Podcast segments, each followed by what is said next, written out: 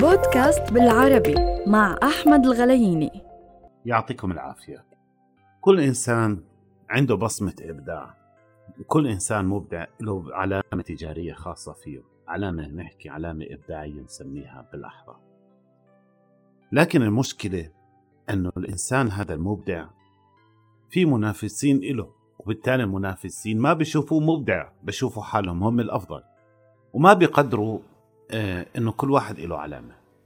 بدي أضرب لكم مثال. زمان بالصف الخامس طلب منا أستاذ العربي موضوع تعبير عن ثلاث مدن بتراء جرش وعجلون. وعلينا إخراج إبداعاتنا التعبيرية بالنهاية فيهم. وبالصدفة كنا ثلاث طلاب على نفس الدرج وكتبنا عن البتراء.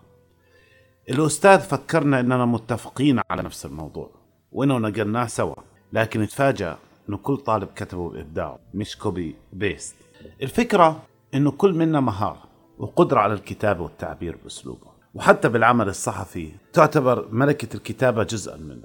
ولو أحضرنا موضوع أو تقرير راح يكتبه كل صحفي بأسلوبه. حتى لو اتفقنا على نفس القواعد الصحفية للتحرير ونفس القواعد المهنية. قبل فترة اجتمعنا آه، إحنا مصورين. فصورنا شغلة معينة فبنتفاجئ إنه كل واحد طلعها آه، بشكل مختلف وبعين مختلفة رغم إنه صورنا نفس الشيء فهذا اسمه بصمة الإبداع أو العلامة الإبداعية اللي عندنا ليش نحكي هذا الكلام؟ بنحكي هذا الكلام لأنه في ناس لا تؤمن أنك مبدع وإنه أنت عندك على إنك تطلع بشكل مختلف عن الآخر. يؤمن إنه هو شاطر وهو شاطر يعني شاطر لكن لا يؤمن إنه الآخر شاطر أو مبدع. لذلك دائما بيحاول إنه يكون هو يثبت لحاله لحاله للآخرين إنه هو الأفضل وإنه هو الوحيد في الساحة. في أشخاص بيؤمنوا ان الإبداع أجمل من الآخر وإنه الأفضل. وهذا كلام غير صحيح. فلكل واحد ملكته بالكتابه والتصوير والرسم. لكن الموضوع في القواعد الثابتة.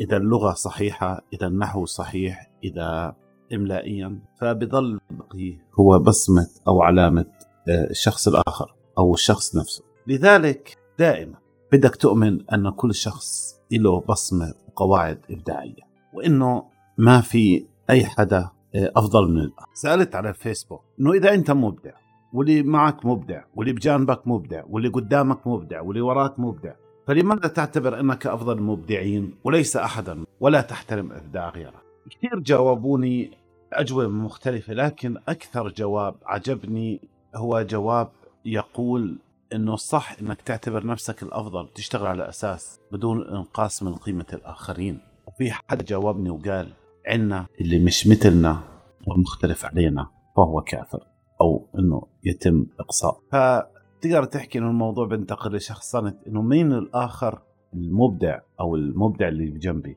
هل هو مثل أفكاري؟ هل يمثل ايديولوجيتي؟ هل يمثل عقلي أو لا؟ ده الاصدقاء وصفها انه هاي قلة ثقة بالنفس ضعف شخصية وقلة حياء أحيانا أو قلة ادب وليس كثرته. الادب نحكي عن الادب العربي وليس الادب الاخلاق. لذلك دائما كون انت مؤمن بإبداعك وإنه الآخر مبدع لكن لازم انت تتميز بإنك تطور نفسك.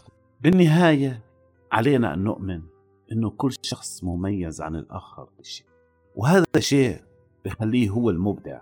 فالإيمان بهذه الميزه أو بهذه المزايا دائما هي الأساس. نلقاكم على خير.